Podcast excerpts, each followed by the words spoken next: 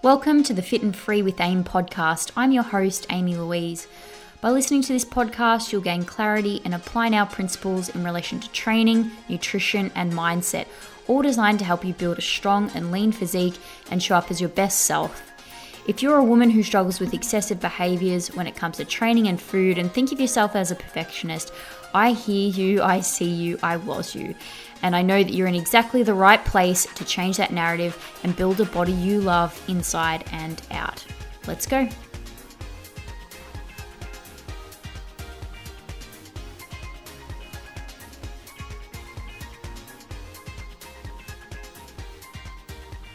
Hello, everyone. Welcome to this very special episode of the podcast. I have my wonderful client, best friend, VA Jess, with Hello. us. and I thought it would be a great topic to ask Jess how her bikini prep is going so far. I think there'd be heaps of you guys interested. If you have been following the podcast or either of us for a, a period of time, you'll know we've been working together for, is it just over two years now?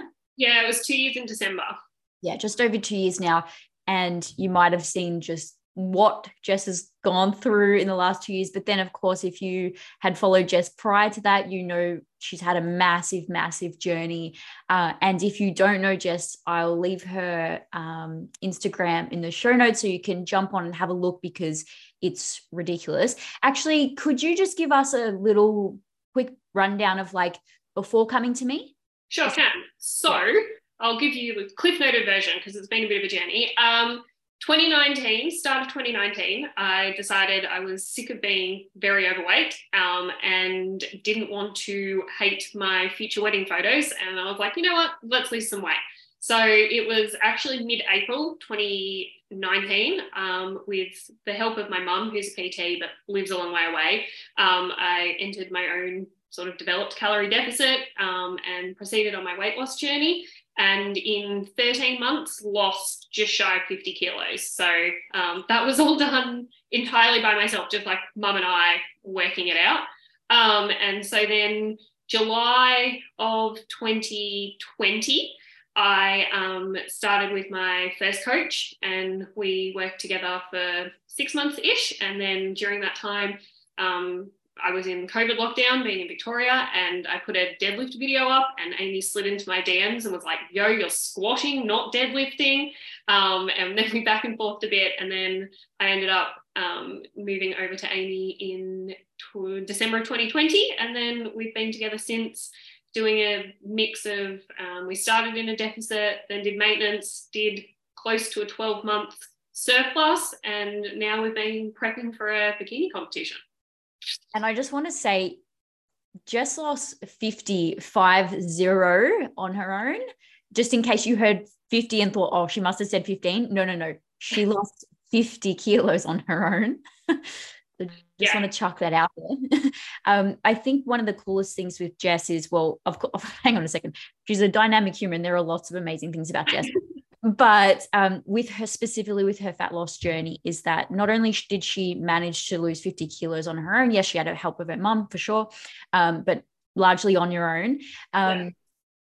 jess has been able to maintain that you know this whole time and i think a lot of people really struggle with maybe they'd lose 30 kilos and then gain 30 40 kilos back yeah i did that for a while before this time. So I'd always done like your typical, you know, like lose 10, gain 15 um, and you know had back and forth for a while and just never you know managed to do it. And i think just that had a lot to do with the strategies and ways i was going about it. Um, so yeah but no i think sometimes i forget like the fact that it has been nearly four years um, since i did that and have maintained it. And i think at the end of the day that's what i'm most proud of is not the initial 50 kilo loss. It's the fact that you know we're still here today four years later well, that's exactly what I wanted to highlight to everyone listening. Like, this is where it starts to become like, I don't know the statistics. I've said to you, it's like one in a million. um, it just, it seems like that for such a significant amount to have completely changed one's lifestyle multiple years on. Uh, it is, yeah, it's, a, it's such a testament to you and I guess the lifestyle you wanted to create for yourself because when we look at it, and I think if you would look at the lifestyle difference, you know, you make a lot of sacrifices now. There's no doubt. You make a lot of sacrifices now. And, you know, it's given you this result that you really love. Yeah. Uh, but it has come with massive sacrifice, massive change, massive discomfort. Part of what we're going to talk about today is discomfort. Indeed. Uh, so I just would love to highlight that to people that I think when when I'm showing your progress on my account, Jess, it's just from uh, you know this back half of the journey. And i understand people will think that she's lucky it's her genetics she's always been lean she's always been jacked. Like people will think i, I think people will think that about yeah. you. And that's why i've constantly said can you also go onto her page and see what the previous version was because it's just mind blowing. So I sometimes pre- I want to like say that at the gym. There's been a couple of times I've had people come up to me and they're like, "Wow, you look amazing," and all those sorts of things. And especially, there's been a couple of times where I've had women come up who were very much like me at the start of my journey, and they're like, "Oh wow, you know, like you're such an inspiration and stuff." And I always just want to tell them, I was like, I did weigh 50 kilos more, not to like toot my own horn, but to be like, you know, because I can remember thinking, I can't do this, even though I was there trying to do it. I can't do it. And I was like, I'm never going to look like one of those people. And I always just want to remind them, I'm like, no, you can. Like, that was me. Um, and you can do it. Um, so, yeah, I like to remind them of that if they ever say anything. I'm like, I wasn't always like this. Like, it is possible for you to do this too. I love that. I you know what I love most about that is hearing you say even when you're in the process of it, you still had those thoughts of I can't. So I just want to say to people it's okay if you have the I can't thoughts and you're not there's nothing wrong with you. It doesn't mean you won't. We all still have these thoughts that come up during the process where it's like, this isn't working, I can't. The only difference is the people who do take that and then just believe it and stop it's not the absence of those thoughts. We don't need the absence of those thoughts. All we need to do is keep going. Yeah, that's exactly it. Yeah. Um, okay, cool. So I've got a, I've got a few questions written up, and I thought we would just go through them. So the first one is, what shows are you doing? What division, federation? Um, so I'm looking to do three shows. So uh, my first show will be the NBA Sydney show. Um, and the reason I'm doing that is obviously I live in Victoria, but I'm originally from Sydney and all my family are there. And, um, you know, for me, a lot of this experience and the reason I'm doing this isn't, you know, to get on stage and win uh, you know, a medal or whatever, that would be nice. But it's to sort of like just, you know, show off the journey I've been on. And I want my family to be able to experience that too. And I know them getting down to Melbourne's a bit tricky. So that's going to be our first show. Um, and at this stage, we're looking to do bikini and swimsuit, um, possibly sports model. We'll sort of see how I'm tracking physique wise in the coming weeks. Um, so that'll be show one. Then show two is the Melbourne NBA show, um, which I think is the start of May. Um, so we'll do that. And again, um, bikini and swimsuit. And then I'm looking to do the Melbourne INBA, which again, bikini, swimsuit, possibly sports model. We'll wait and see. So, yes, that's what I'm looking to do. Awesome. Now, can you rewind to a few days before you started prep, if you can remember far back, far back? How were you feeling a few days before you started? Um, I do actually remember because it was um, between, it was just after my birthday um, and going into like school holidays. So I remember quite clearly. Um, it, I was excited, like really excited. I think definitely a bit nervous for what it was going to hold. And, you know, there was definitely some, not doubts, but just some concerns around being able to manage the demands with full time work um, and those sort of things. And especially the sort of full time work I do where I have zero flexibility in hours or or things like that. And I was like, you know, it's going to be hard. I also travel um, 45 minutes each way for work and things like that. But you know, I was like, well, we'll work it out, we'll make it work. Um, but yeah, I think it was just really excitement. I just really wanted to get going. We'd been in a surplus for a long time, and I was like, yeah, I'm I'm ready to see what we've achieved. Mm. And how how do you feel now? So I just want to say, why am I laughing? So Jess and I have developed a really close relationship. So we tell each other a lot, and of course, I've been on the end of personal messages between Jess and I. So that's why I'm laughing. But I'll, yeah, Jess. Yeah. Um, look, up until probably this last week, we'd been really good. We've been tracking pretty well. I had a few moments where I was like, oh, I'm tired and, you know, whatever, I'm hungry.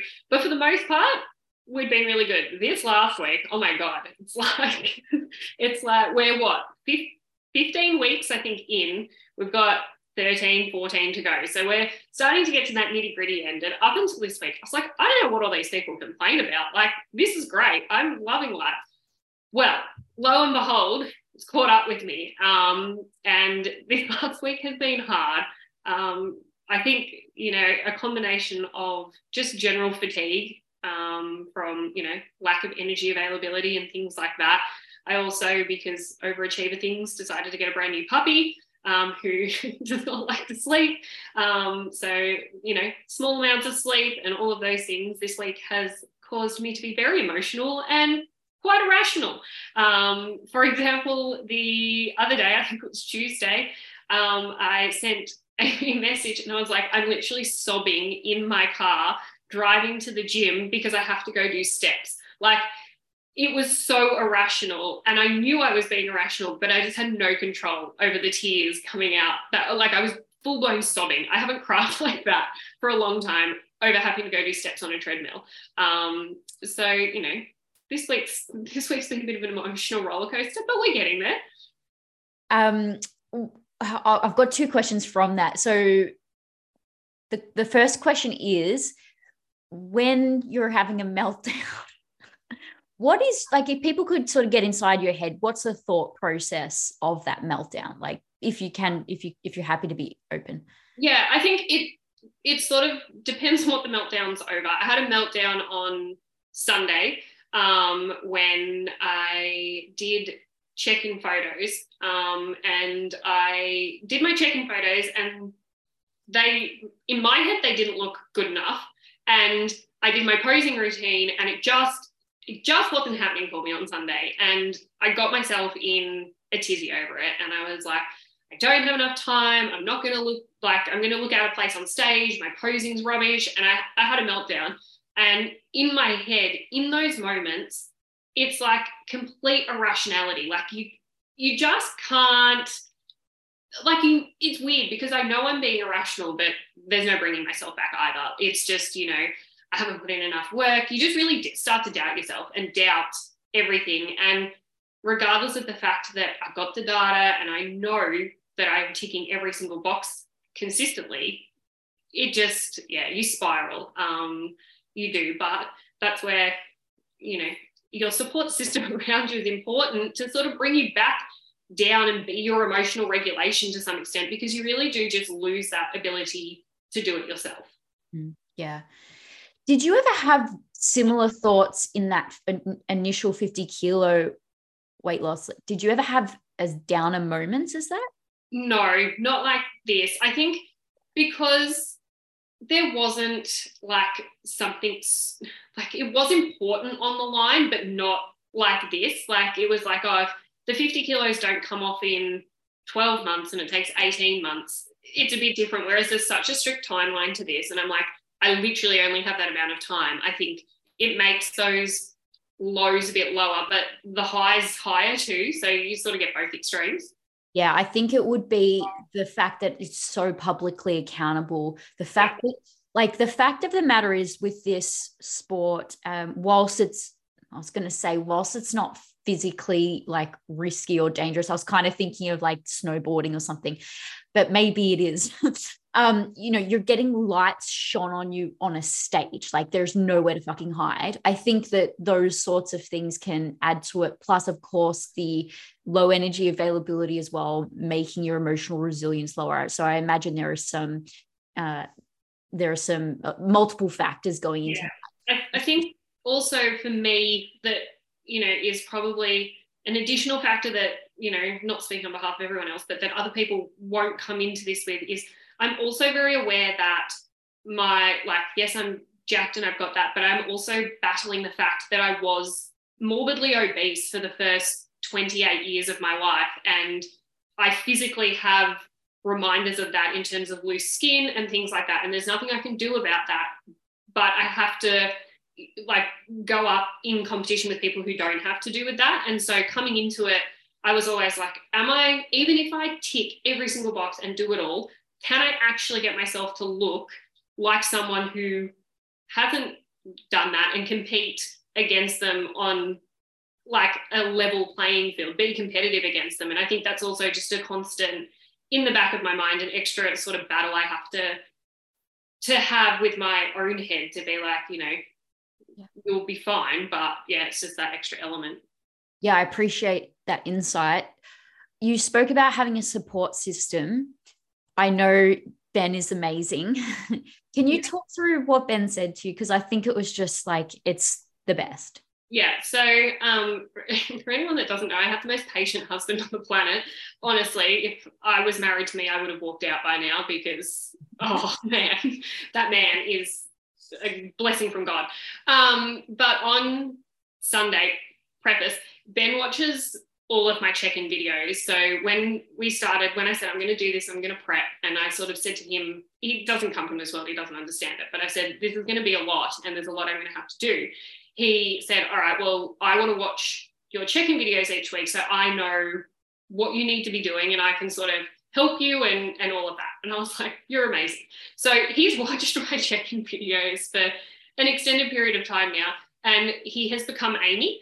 Um, so on Sunday, when I had this meltdown over, um, you know, not being ready in time and not looking the part, he um, basically turned to me and said, he goes, you know, at the end of the day, you can't control who gets on that stage and what they think you look like, and can, you've got no control over that. He goes, what you do have control over is all of the things you do to get you to that point.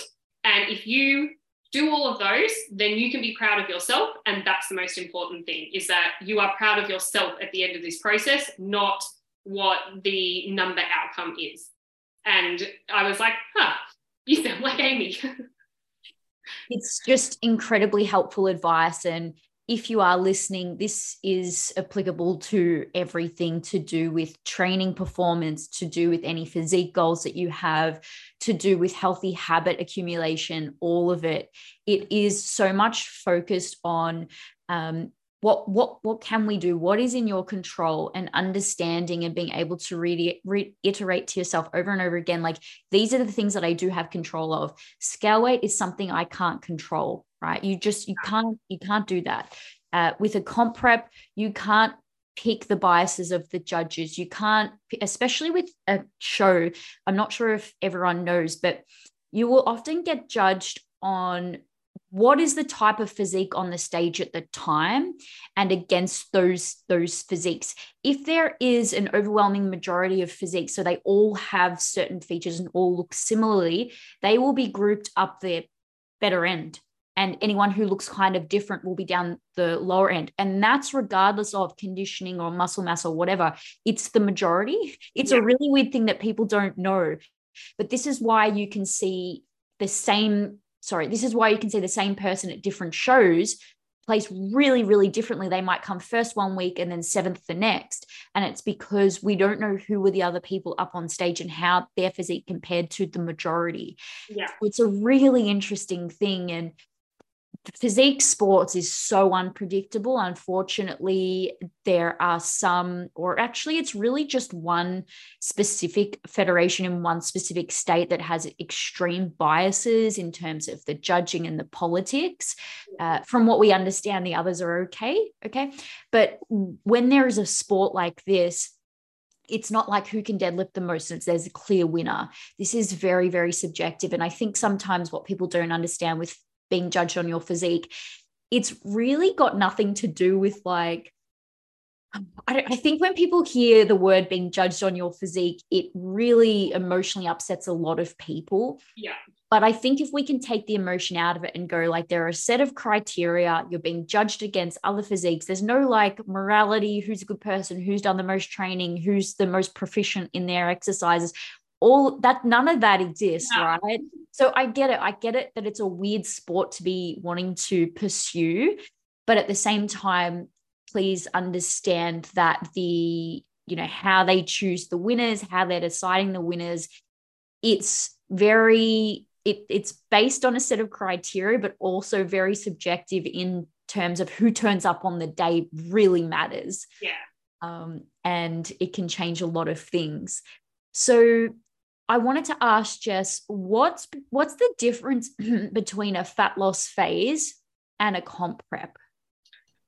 Um, probably the two main differences are one is the period of time. Um, like this is an extended period of time. Um, but also I think it's just that room for um, sort of like negotiation. Like when you're in a generic fat loss phase, there's a little bit more wriggle room with things like, oh, I'll go out for dinner. Yes, I'll get like a steak, veg, and salad.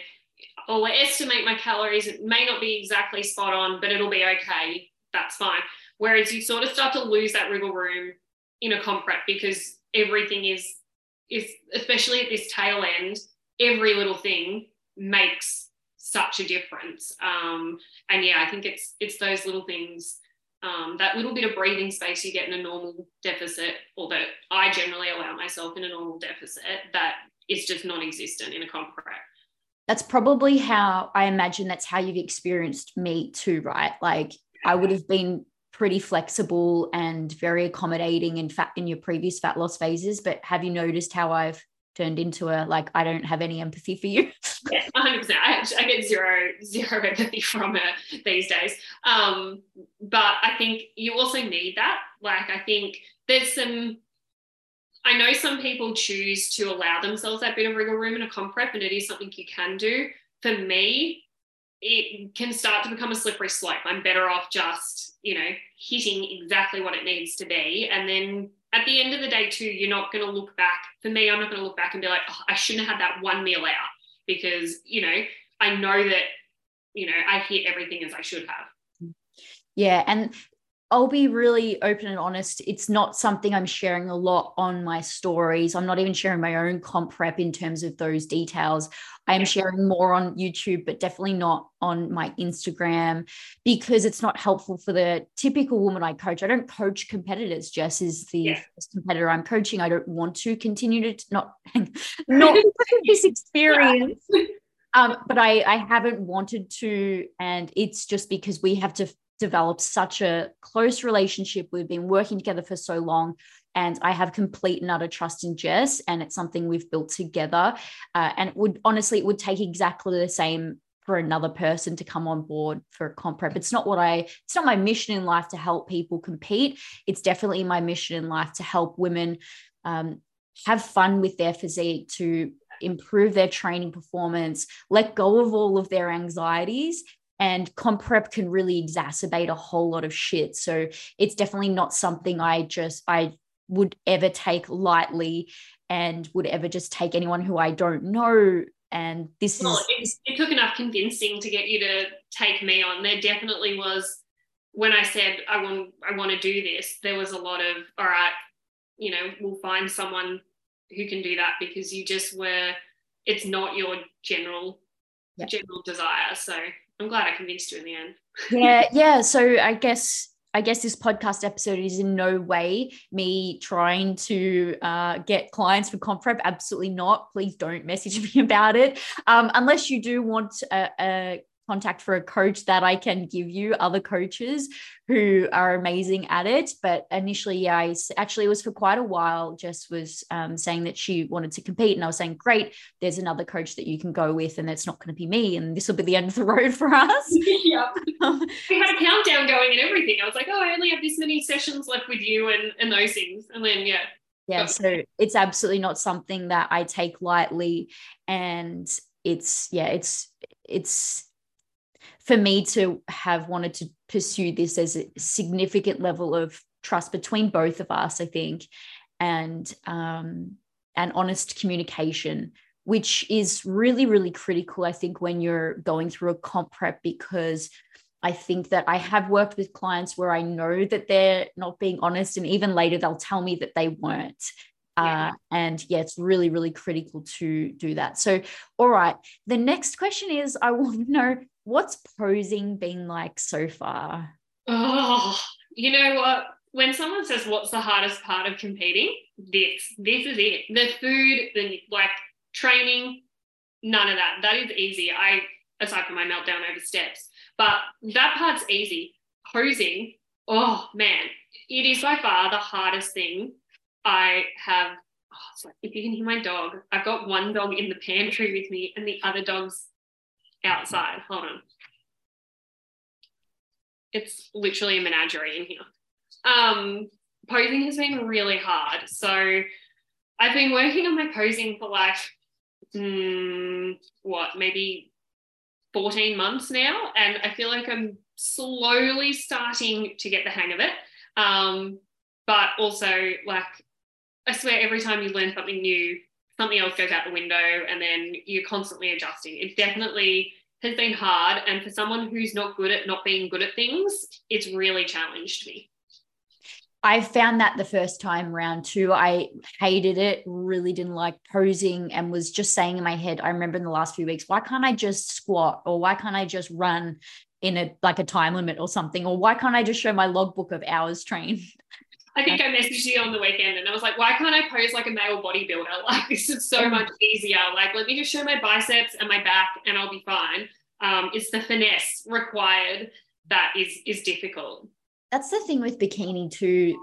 There's a couple of components of the bikini division that are like very much about presence and glam and confidence and wouldn't say sexiness i would just say confidence. Yeah. um, and then there's also that element of like beauty or art that comes with it in terms of like if anyone does dance and they understand how routines are put together it's uh, how does it flow? Does it all work with with um, you know the whole routine? Does it match the person's personality? Like there's yeah. a lot of this in the bikini division. So when you're thinking oh people just getting shredded yeah and yeah and learning how to you know very quickly glance down to draw attention to a body part before you know it's the tiniest little things that you just don't yeah. realize until you're in it doing it that makes such a difference though and bikinis judged on tan, judged on bikini, judged on hair, makeup, jewelry. Yeah. All it's all included. Again, some people don't realize that, but it all matters. And it's really interesting too. You can have two physiques, say one looks better against the criteria unposed, two women who, you know, one looks better, and then the posing is off, her confidence is not there or something, and she'll be marked down. Yeah. So the the posing, the routine, the flow, the look, all of it is it it really really matters. Equally, if not more important than the other parts. Like you, can come in being, as you said, the leanest, shredders, like ticking all the physical boxes. But if you don't have the presence, doesn't matter. Like someone who doesn't look, you know, as much as the criteria, but they do have the presence, they'll take it out. Um, and I think, yeah, that's it's it's frustrating, but it also makes sense at the same time. All right. So what's been your favorite part so far of the comp prep? Um probably up, up until this week, the routine and structure. I thrive off like strict routine and structure and having some very explicit boxes to tick. Um, and I thoroughly, thoroughly enjoyed just going through that that process and having those like you know strict parameters around what I'm doing. I think it just brings out the best version of myself.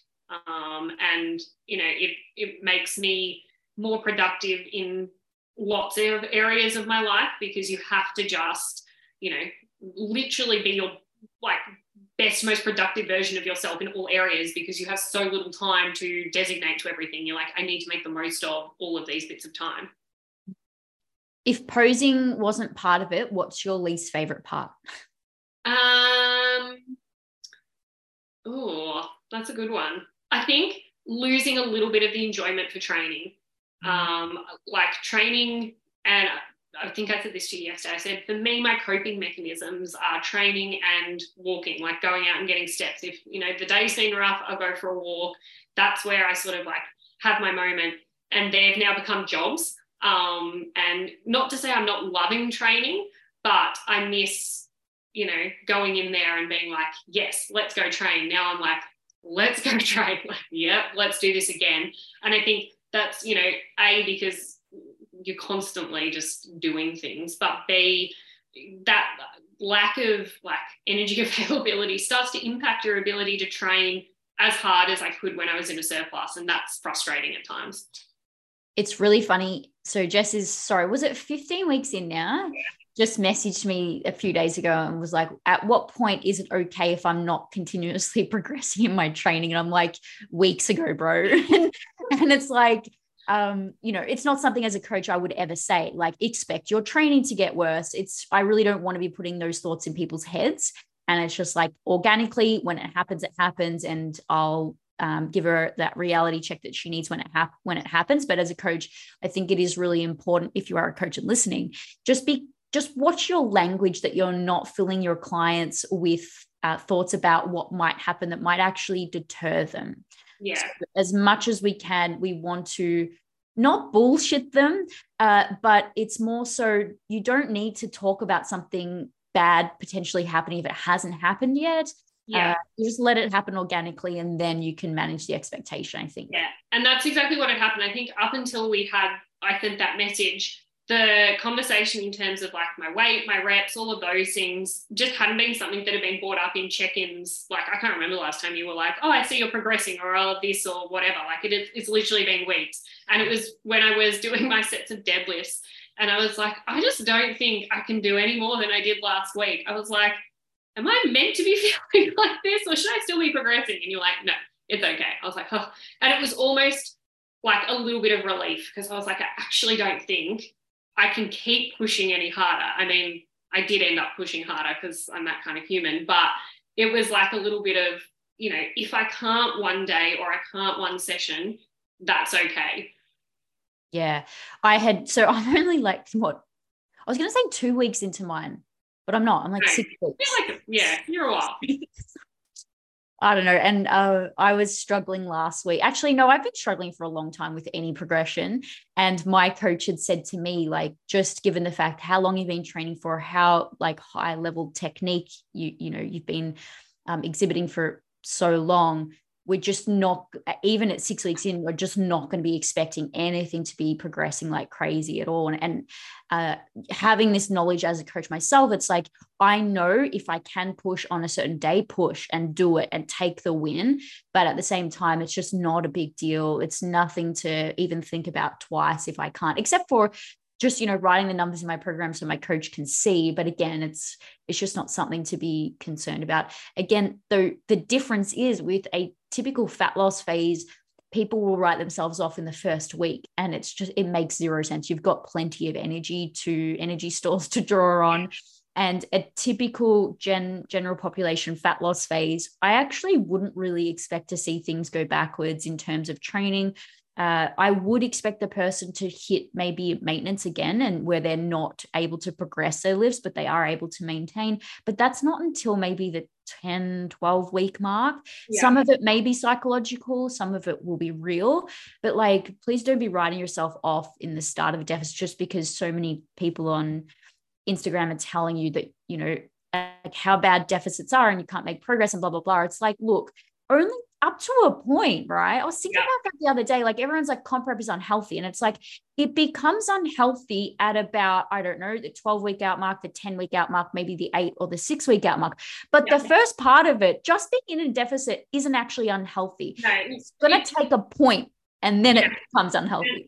And, and I think for me, I think I said that to you the other day. I said, I feel like now, like as of this sort of last week, I've hit the cap on like Gen Pop deficit lean. Like we've hit that point, and this is normally where you'd stop and you're like, like all my health markers are still really good. I'm still sleeping well.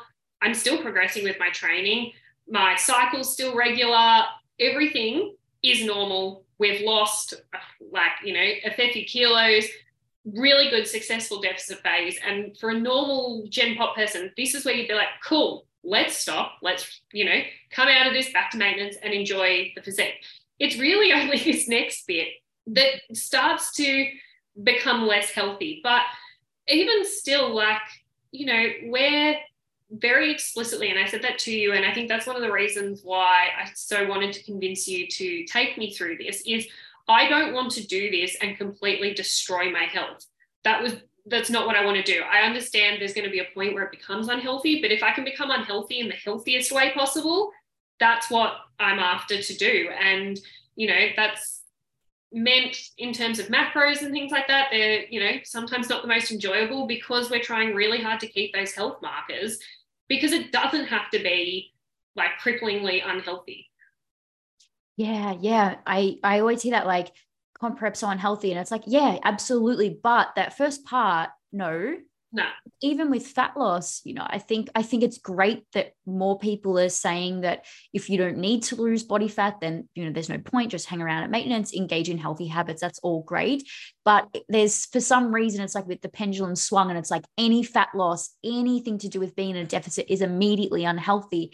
And yeah. it's like, um, no, it will probably actually for most of the population improve health markers again to a certain point. Yeah. And but the certain point is typically for a lot of people um, it depends on the strategies that they're exhibiting. Are you crash dieting? Are you placing a lot of stress on your system? Are you completely eradicating food groups that you need to maintain your health? And this is what yeah. jess is saying when she's saying maintaining her health is really important. So you can do a normal gen pop fat loss phase and keep it healthy yeah. It, it does mean that there will be an endpoint.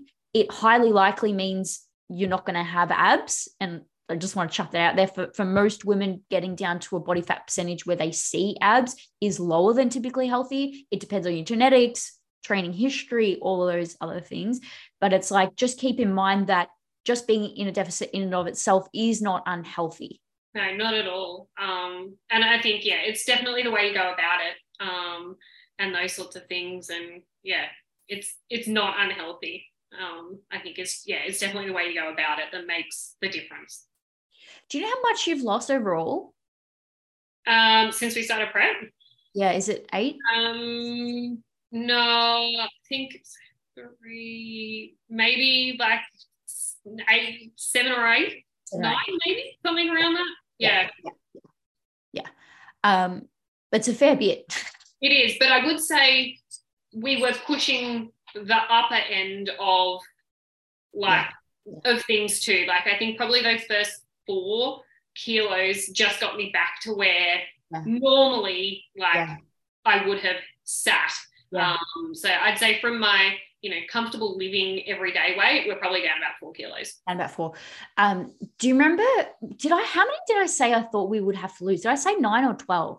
Um, I think you said between nine and 12. Like it was going to be somewhere around that. Um, yes.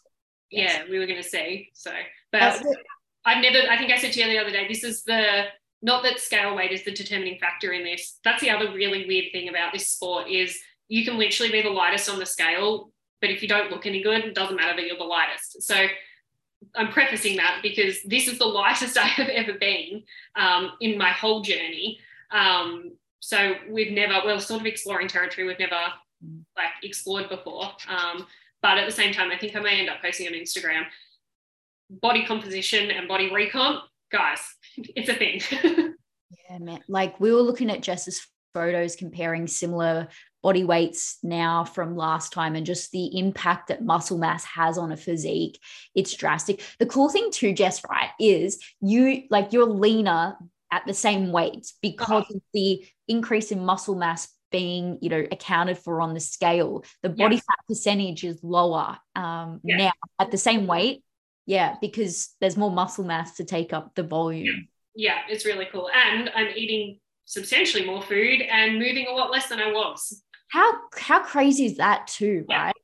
Yeah, yeah. Um, so you you were talking about fat loss, uh, sorry, about uh, being in a surplus, and that we had you up maybe four kilos above where you were comfortable. One of the questions I had was, what do you wish people knew about growth phases, building phases, being in a surplus? Um, I wish they knew that it's worth it. I think going into it, especially when like you've come from a background where your whole focus has been on losing weight to go and actively gain it you're like nah like what it, no this makes zero sense but being on the other side of it now and having re lost that weight that we gained during the surplus phase I look significantly different to what I did. And it was worth all of the uncomfortable moments in the surplus to have, you know, that recomp and um, that, you know, new muscle definition and things like that, which I just couldn't have achieved if we hadn't have pushed that surplus. Yeah, I love it. Same story with my own physique as well. Like I imagine being comparing the photos that I'm going to get this time compared to the photos last time is going to be laughable. And I, I think I will have been lighter last time, um, even on stage day, uh, just because of the muscle mass accrual. Um, so I think too, with getting into a build phase, there's just so much pendulum swinging, so much black and white on socials, which is somewhat frustrating, but it's like there's camp, you just have to push a surplus and you have to eat 500 calories over your maintenance and all of that team. And then there's like the dirty bulk team. Then yeah. there's the the most frustrating thing is when people are, when people talk about building lean muscle. It's like mm-hmm. it's just muscle. It's not fucking lean muscle. You don't build fat muscle or lean muscle it's just muscle. Um, and then there's the coaches who seem to be personally fearful of any body fat gain for themselves or their clients who are like no as a female you never have to enter into a surplus and you can do it at maintenance. And it's like both of these parties have some decent things to say and they also are just putting yourself in a, a black and white camp where it doesn't need to be. And yeah. it's like you've just got to take you your season where you're at your own needs into account with what you're doing. Like how important is muscle growth to you? How much do you care if you gain body fat and you're sitting up four kilos? Then feels good. Um, just laughing about my partner one day we are in the car I was having trouble breathing during a growth phase um, and I have asthma. And he said to me, look, he will deny, okay, he, he didn't say it like this, but what I heard was, um, I like, can you not breathe because you're, you're, you're and he meant to say that actually asthma can get worse with body fat gain. And i was uh, in the growth phase sitting up maybe for me i'm very i'm five foot one right? But i was sitting up i end up about like three or so kilos above where my um where i feel great. Yeah. Um, and it was a hilarious moment but it can be impacted like breathing can be impacted. Um is she all right? Yeah we may need to take a pee break or else it's going to be on me and i'm you want me to? yeah give me so we just had a quick toilet break for uh, Jess's puppy, uh, and we are back. So yeah, I was just saying though that in in my growth phase two, sitting up a few more kilos than was comfortable. And what we just need to ask ourselves is like, what are we prepared to do to be efficient at building muscle mass? And for sure, if we're going to go about it efficiently, it doesn't mean that we're trying to gain copious amounts of body fat. We're not getting into a surplus in the with the idea that we're gaining body fat or that's the purpose. It's muscle yeah. mass. With that if we do it efficiently is going to come some body fat. It's important we don't ever get too far away from the goal the overall goal so that it's not because you're just going to have to lose body fat anyway. Yeah. so keep that in mind as well. But rather than just going oh well this fitness influencer said this or this fitness influencer said this. Have a look at your own what you want what you need what your goals are and you've got to weigh that up with how hard or how aggressive the surplus you're willing to go uh, and then just understanding how that fits in your life. Yes you can build some muscle at maintenance. Typically as a as a newbie you'll be able to. As a newbie you can probably build it in a deficit. Um, but it if you're an intermediate you can experiment and just see if i stay at maintenance what's my progress like over over six months? Okay it's going to take a while yeah? Or you might even say between six and 12 months if you want to stay at maintenance and you don't want to risk any body fat gain that's fine try that. It's not you know hurting anyone to do that. But please don't be disappointed when you're not getting super super jacked in that six to 12 months um, and just track centimeters, like measure the circumference of your arms, measure the circumference of your legs to see what is the muscle mass growth. And of course, just track your workouts. It's a good sign if you are progressing in strength over time that you're building some muscle. Um, but it may not always equate to what, you know, the centimeters that you think you're going to gain. Also, just remember because there is particularly one very, very popular fitness uh, influencer coach in Australia who who straight out denies that she's taking PEDs there's she's just like a hundred percent right. There's no chance that she's not. Um, and she's really jacked, really jacked, really lean year round. And it's just honestly, it's so disgraceful because it gives so many women the wrong impression that they can do that or that they should be able to do that. And it's not that she doesn't work her ass off. She works her ass off. She trains like a motherfucker. She tracks her food year round. She's yeah. diligent. She wakes up at like she does everything. Hats off to her for all of the hard work that she puts in. It's in the, you know, top 0.01% of yeah. what we're doing. And that she's also taking performance enhancing drugs. Yeah. And I think that was something when I did my surplus phase, I really tried to share a lot of it on Instagram because I would there's not necessarily a heap of realistic surplus phases shown where you do get like I hate the word fluffy, but that's what happens. Like you lose that definition and those sorts of things, but it is there. And so, you know, it's one of those things you sort of got to trust in the process. And when I think scale weight needs to be monitored, obviously, but it's also, I think, not the be all and end all. And you really, like, if I was super attached to the scale weight, I wouldn't have been able to push the surplus like we did because I would have, you know, panicked or whatever. But I was like, you know, I'm going to A, trust you, but B, also know that that scale weight is not an accurate like it's not showing me that I have gained this many kilos of fat. It's showing me that my body weight, made up of lots of different things, is sitting at this number. And you have to remember, especially in a surplus, you're consuming so much food volume. Like there's so much more food just sitting in you. And I think we, you know, did or started this deficit. And within like the first two weeks, I dropped something like two and a half kilos. Is that body fat? No, it was just a combination of food volume and all of those sorts of things that just immediately came off. And I think that's the other thing you have to keep in mind. Like that number on the scale is not a representation of fat gain, it's a representation of mass gain of your body, which is made up of lots of different things.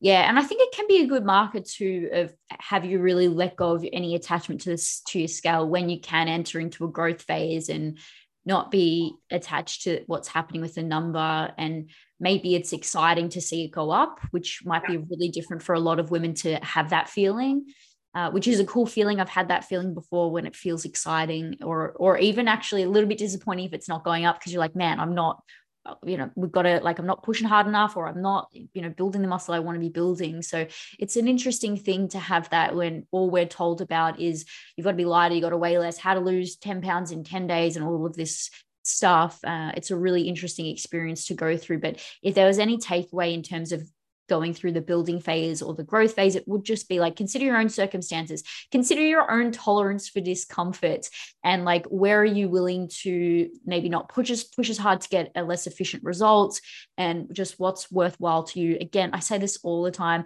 like there's no one way to skin a cat. You can do this multiple time multiple ways with multiple efficiencies. It really depending on like what season are you in? What can you handle? Um, and and I think also what your values are. Like you might be quite happy to just gain the muscle you can at maintenance because that is what you're happy to do. And there's nothing wrong with that either. I think that's the other thing. I feel like people are like it's it's put out there that you have to basically pick I either want to gain muscle in a surplus or I want to lose muscle, like lose fat in a deficit. There's a middle ground, and you can be more than content sitting in that middle ground. Um, and I think if it weren't for um, you know, my desire to compete, probably when, you know, we were back in that initial stage, I would have sat at that middle ground for a while because I would have been happy to. My values and goals meant that we needed to push a surplus, but there's nothing wrong with not doing one either. Yeah, there's two things there. I don't think we'd ever have to push Jess as hard as we did ever again. Like, I don't think we actually ever have to do that specifically because she's wanting to compete in bikini. And I think, I think for some muscle groups, we're at the top end. um, like there's some muscle groups for Jess that we have we're not t- we're not touching because they're too big, um, and proportionately too big. Uh, but yeah, I don't think we'd ever have to push Jess that hard again. Even myself staying in bikini, I don't think I'd ever have to push. I don't think Jace would ever push me as hard as we went. Um, it would be more so just potentially small conservative bouts, you know, three to six months of fairly conservative growth phases rather than just going all out. So that's the other thing. Something I've heard more recently, which is not something I experienced when I was sort of up and coming uh, with physique and and becoming a personal trainer, was a lot of women are now feeling like the there it's trendy to be strong and it's trendy to be jacked, which is crazy to me. Like, uh, you know, I created a, a a program called Growth Phase at the end of 2021, and it was not the popular option. The popular option at the time was the Shred Phase one, and I was like, fuck it, I don't want to do that. I'll do that next year. But this year, the first one I do, I want it to be Growth Phase. Yeah. And for I love it. I do love it that the fact that being Jack, like even the vocabulary of that, it wasn't that popular, and it's now come in. Um, I was a big proponent of using the word. I still am. I've got Jacko University. I love it. But I have heard that, yeah, now people are feeling like it's not a pressure to be skinny. It's more like if I'm in the gym, there's a pressure to be jacked, a pressure to be really strong and continuing to progress. And it's like, man, it just keeps happening, doesn't it? Whatever we like, it just then becomes a trend and it's overdone or pushed to an extreme and yeah but anyway, pendulum swings just too yeah. far. We can't keep it just yeah. in the middle. It's yeah one extreme to the other. And i just want to say to anyone who's listening to that because maybe you think i'm one of the leaders who is who is championing this and it's like just understanding where my initial motivations came from. It was still it was unpopular. No one was using the word jacked and it's not for me to be telling anyone what they should or shouldn't be doing with their physique. When I have clients, my question is always to them, what do you want to do? I've had some people sit down and say, well, what do you think I should do in terms of do I need to lose fat? Do I need to gain muscle? What and it's like I you tell me, like what Jess said, what are your values? What do you like? What personally, what aesthetic do you like? I've had multiple conversations with women in my DMs about like, I actually don't like the aesthetic look of XYZ. And when I'm talking about personally, what do I like the look of? I like physique and figure competitors, not yeah. something I would ever personally aspire to. The lifestyle to me sounds is too challenging. Like yeah. the time and effort intensity is too much for me. Uh, but personally, I, the people, the women that I follow are all taking drugs are all fucking huge. Yeah. Um, I mean, they, they actually wouldn't be huge if you saw them in person with a t-shirt on, but yeah, on, on, stage they look like you know again 0.00 whatever percent yeah. of the population. But that's personally what aesthetically I like to look at. Again, not in reality for myself, but we all have different preferences. So please don't let a coach tell you what you should and shouldn't be wanting. Please don't make it feel like when you're jumping on socials and see people championing women who are strong and jacked that it means that we all think everyone needs to be strong and jacked. It was niched. It was going against the grain and it was really fun and i still think it's really fun and i'm still here for it but at the same time I'm also coaching a bunch of women who just want to be in the gym and lifting to be healthy and and you know feel yeah. functional and mobile and take the groceries in in one trip. Like yeah they want and that like isn't that what majority of us like that's why we want to get into the gym is i always think like yes i'm doing these things now and that i can but realistically the end of the day i will train forever not to compete but i will train forever so that when i'm 80 i don't have someone lifting me off a toilet like that's why i'm doing this yeah i have the exact same motivations mine's like zombie apocalypse i'm hopeful that I can be an assistance to at least one other person. Yeah, something that they're down. I reckon. I reckon you'll be right. uh, all right. So, final question for you, Jess, is what do you wish people knew about the comp prep process? Um, hmm. I wish people knew that, and again, this is sort of something I think that's being spoken about more now but I think is still, you know, not 100% being represented in the right way. The comp prep process isn't something you should do as a motivating factor to lose weight. And I think if that, if you think this is the process you need to go through for that, you've got it wrong because it's not that. Um, it's so much, so much more than that. And I like I think a lot of people go into it thinking like you know this will be how i get my dream body i'll do this and then you know i'll be amazing at the end and, and they get there. And I think that's when a lot of people have problems coming out of it because you can't sustain this. It's not sustainable. Um, and yeah, I, I think co- competing is not the solution to your problems. I think that's what i'd want people to know. Yeah, it'll exacerbate every single problem that you have. Yeah, it really does. Like it, it exacerbates problems you didn't think you had. yeah. Yeah. And then I think also as well with that reverse period, it's such a head fuck because you've you've spent so long trying to get shredded. With the reverse process, it's like we need to get the competitor as healthy as possible. So there is typically for most most coaches, if you finish the end of your season, most coaches will go as fast as we can back to health. And again, because it's a competitor, we're not considering so much, oh, we've got to go gently, gently because of the psychology of the person. You're like, no, you're a fucking athlete and we need to get you healthy. Yeah. So it's like we're gonna go straight back to anticipated maintenance, yet which yes will be way lower than your where you started, but we're gonna go straight there because of that, there is going to be some initial body fat gain. You're going to have to be accurate as fuck and you're going to be gaining fat. The lines every single day are going to be disappearing before your eyes. You're going to be on point. You're going to be doing everything. You're going to be doing your steps, your cardio, your training, your food, your meal prep, all of it. Yeah. And everything is going to be whittling away before your very eyes in like a quarter of the time that it took to do the opposite. And if you were thinking you're going to maintain any semblance of what you had, it's soul destroying. Um, so that's why, like what Jess is saying and, and what she said, like she's at the point now where if this was a, a like a general population lifestyle, uh, sorry, fat loss phase, this is where you'd stop and you'd be yeah. able to maintain this. Like we'd be able to maintain you where you are right now really well. Yeah. Um, but it's just, you know, then going through that next level. And it's not to say that we won't be able to maintain where Jess is now after. We very well may. Like that would be the goal to keep her, you know, 12 weeks out, 14 weeks out most of the time, right? That would be the goal. But that this looks very different to what she's going to look like in another 14 weeks.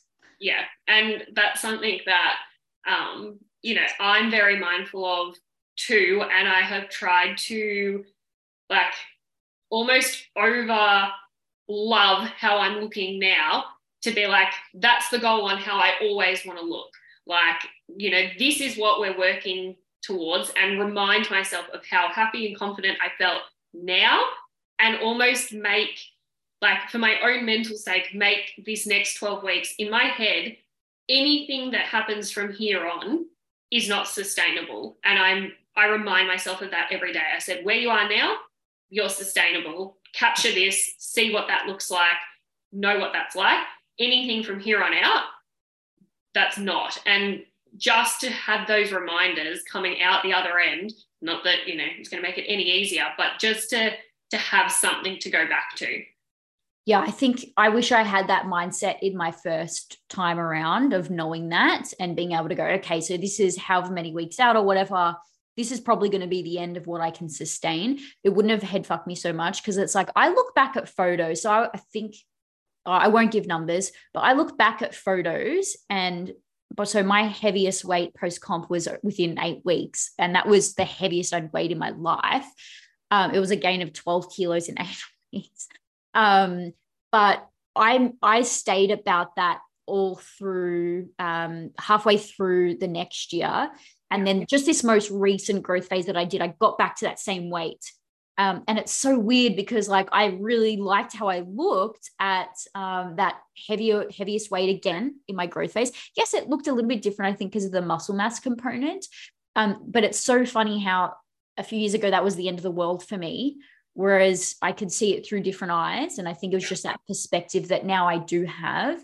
Um, but I'm I'm not um, I'm not naive to think that I won't enjoy some parts of the physique moving forward.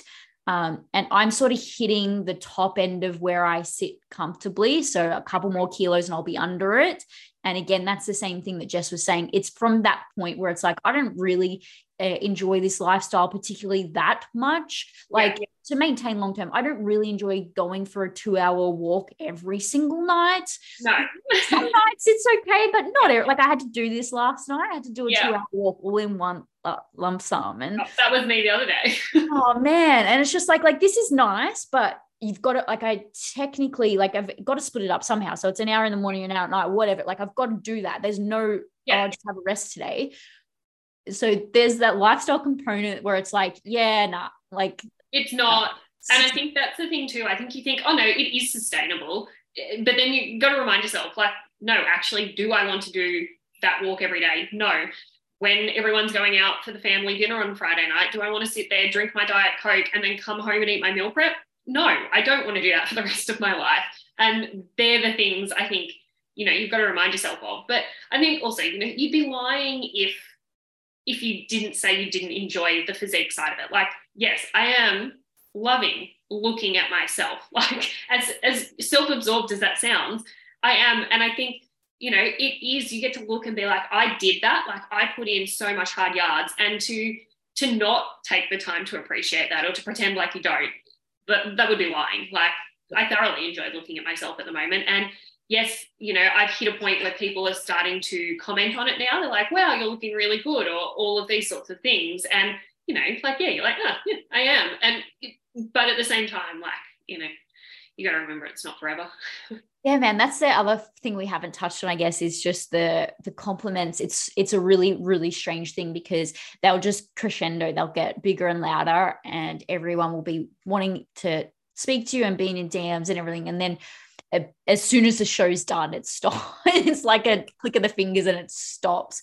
Um, yeah. I was talking to you the other day about like the post uh, post wedding blues, post holiday blues that people have comp prep again. It's just, it, this is what we were saying before. It's like, if you have any problems, it's going to amplify it. It's yeah. like, think of yeah. post holiday blues, or if you've been married, maybe there was a bit of post wedding blues. Um, if you'd have gone on your honeymoon straight away, just times that by 10. Yeah. Because, or yeah, this is what happens. But uh, yeah it's just it's just making sure you're aware of that. It's not going to stop the feelings. We're human. They're going to be there. Have a support system as best as you possibly can.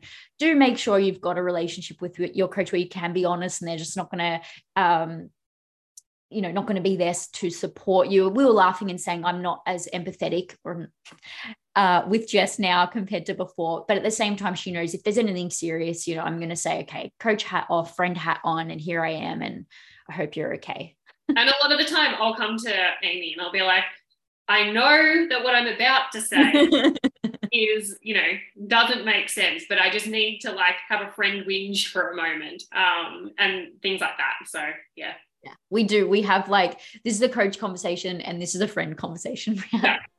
Definitely. uh, so I hope you guys really enjoy that episode. Thank you so much, Jess, for being open and honest and willing to come on and talk about it.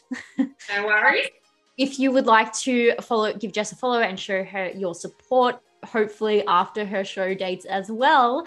Uh, I'll leave her Instagram linked in the show notes, and we will, or we, yeah, I guess we will chat to you guys soon because you're on fairly, yeah, here and there. Yeah. Um, but I'll see you guys in the next episode.